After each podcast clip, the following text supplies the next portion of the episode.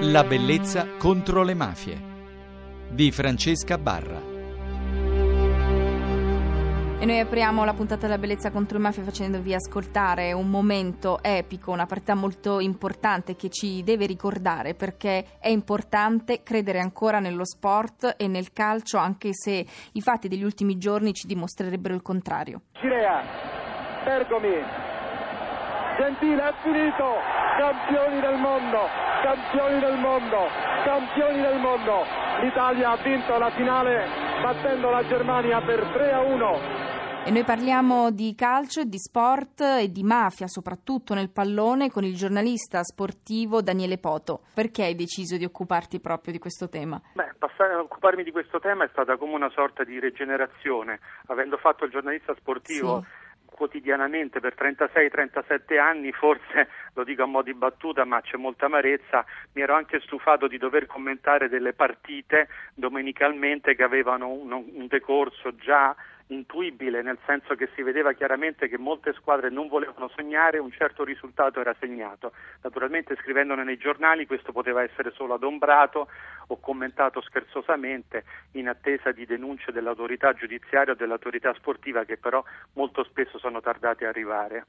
Ha anche parlato Don Luigi Ciotti, il fondatore di Libera, denunciando proprio la presenza della mafia nel pallone, dicendo che il calcio garantisce visibilità, presenza nel territorio e opportunità di riciclare denaro. Ormai ci sono dei dossier, quindi ci sono dei documenti, c'è un'inchiesta come la tua e quindi non si può fare come successe per l'Andrangheta al nord, evitando di, di parlare di un problema. Secondo te ci saranno dei risvolti? Sarà un terremoto mediatico? Mediatico questa notizia oppure no? Il terremoto c'è attualmente, naturalmente come è stato per lo tsunami in Giappone, con tutto quello che è successo, Fukushima, i giapponesi in otto giorni hanno ricostruito. Noi dobbiamo non dimenticare solo dopo otto giorni quello che è successo, perché il tifoso ha scarsa memoria, ma anche l'opinione pubblica e scarsa coscienza critica. il fenomeno delle partite truccate si ripresenta con personaggi diversi, di diverso carisma, ogni due o tre anni, da Paolo Rossi del 1980 in avanti. Sono passati 31 anni, il problema non è stato risolto. Probabilmente il nostro merito sarà di non dimenticarci di queste vicende quando ricomincerà il prossimo campionato. Un apologo su tutti, Paolo Rossi squalificato e messo all'indice nel 1980 riqualificato, condonato, amnistiato, usiamo pure la parola che vogliamo, nel 1982 vince i campionati del mondo e diventa l'eroe della squadra mondiale. Questa purtroppo è una logica molto italiana. Quanti sono i clan coinvolti in queste inchieste sulla corruzione legata al calcio? Eh, parlavo appunto documentavo su una cifra di una trentina sì, di 30, clan. ecco, io lo volevo richiarire bene sì. perché è importante che si, i dati, i dati, i numeri sì. che sono forti e arrivano molto più purtroppo di tante altre parole ed è importantissimo anche ripeterlo. Sono quindi più di 30, più o meno? Sono una trentina e agiscono anche negli stati. Devi pensare che ad esempio a Napoli, allo stadio di Napoli, che è un territorio criminale, una, una specie di giungla senza regole, ogni bottiglietta di acqua o qualunque tipo di, di consumazione viene offerta ha una quota parte che viene data a un particolare clan camorristico che sia di Scampia o di Secondigliano. Fa un certo effetto pensare che comprando innocentemente una bottiglietta d'acqua si finanzia la camorra, però è così purtroppo. Le mafie che cosa fanno quando si interessano al mondo del calcio e perché lo fanno? Allora, controllo delle scommesse, evidentemente anche successivo condizionamento di alcune partite, riciclaggio di soldi Esatto, il riciclaggio di soldi attraverso la proprietà delle società, eh, riciclaggio di soldi anche attraverso le scommesse, perché il denaro sporco immesso in una scommessa può diventare pulito con una piccola percentuale di perdita pari su partite molto equilibrate all'8-9%, quindi voglio dire se entra un 100% di denaro sporco ne uscirà un 91-92% pulito e quindi l'operazione rimane molto conveniente.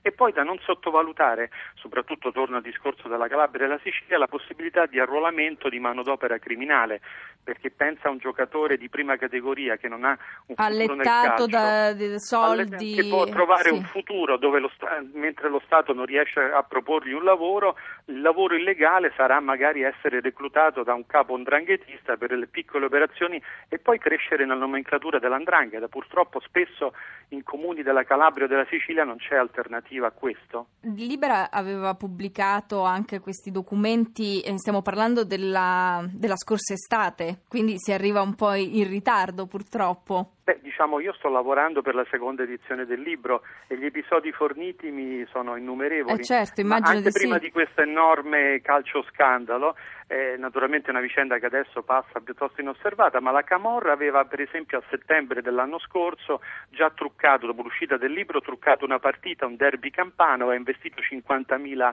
euro, eh, si era comprata dei giocatori come Spadavecchia, come Biancone, non famosi come i signori i Paoloni o i Bettarini di oggi, però insomma questi giocatori erano finiti in galera, probabilmente la vicenda aveva avuto meno risalto perché parlavamo di Lega Pro, però indubbiamente questo fenomeno carsico di malavita e di partite truccate è sempre scorsa sotto la quiete apparente serenità del calcio italiano. Il tuo libro pone l'accento su una questione che sembra veramente essere stata un po' sottovalutata, anzi molto sottovalutata, quindi davvero sono molto contenta di averti avuto la bellezza contro le mafie. Ti ringrazio e buon proseguimento. Daniele, un'ultima domanda ti volevo fare. Qual è secondo te la partita, il momento più emozionante che hai vissuto, hai visto da, da cronista di sport, di calcio e che forse dovrebbe ricordarci anche il motivo per cui siamo tifosi e dovremmo continuare ad amare lo sport? Beh, diciamo la risposta mi viene piuttosto semplice, che se non assistito direttamente, ma come milioni di italiani in televisione, probabilmente quella mitica partita del mondiale, quell'Italia-Germania 4-3, quella partita interminabile che non finiva mai, quella partita sicuramente regolare, onesta e pulita, eh, esemplare apologo di un calcio assolutamente nelle regole. Chiudiamo in questo modo la nostra, la nostra, puntata facendola risentire ai nostri radioascoltatori. È un messaggio almeno per far ricordare che esiste ancora la bellezza. Grazie. Grazie. Grazie, buonanotte. E siamo ancora sul 3 a 3. Questa drammatica partita fra Italia e Germania per l'ingresso in finale. Poi insegna, ha saltato Schutz, passaggio, Rivera, rete Rivera ancora 4 a 3. 4 a 3, gol di Rivera. Che meravigliosa partita, ascoltatori italiani. Non ringrazieremo mai abbastanza i nostri giocatori per queste emozioni che ci offrono. Guardate Rivera, la finta che sbilancia Maier. 4 a 3 per l'Italia, ha segnato Rivera. E siamo al sesto minuto del secondo tempo supplementare il passaggio sulla sinistra per Held mentre scade in questo istante il secondo tempo supplementare. Ancora recupero da parte di Yamazaki. Beckenbauer, Müller Müller fermato da Purnic che poi c'era allontana. Boninsegna Domenghini.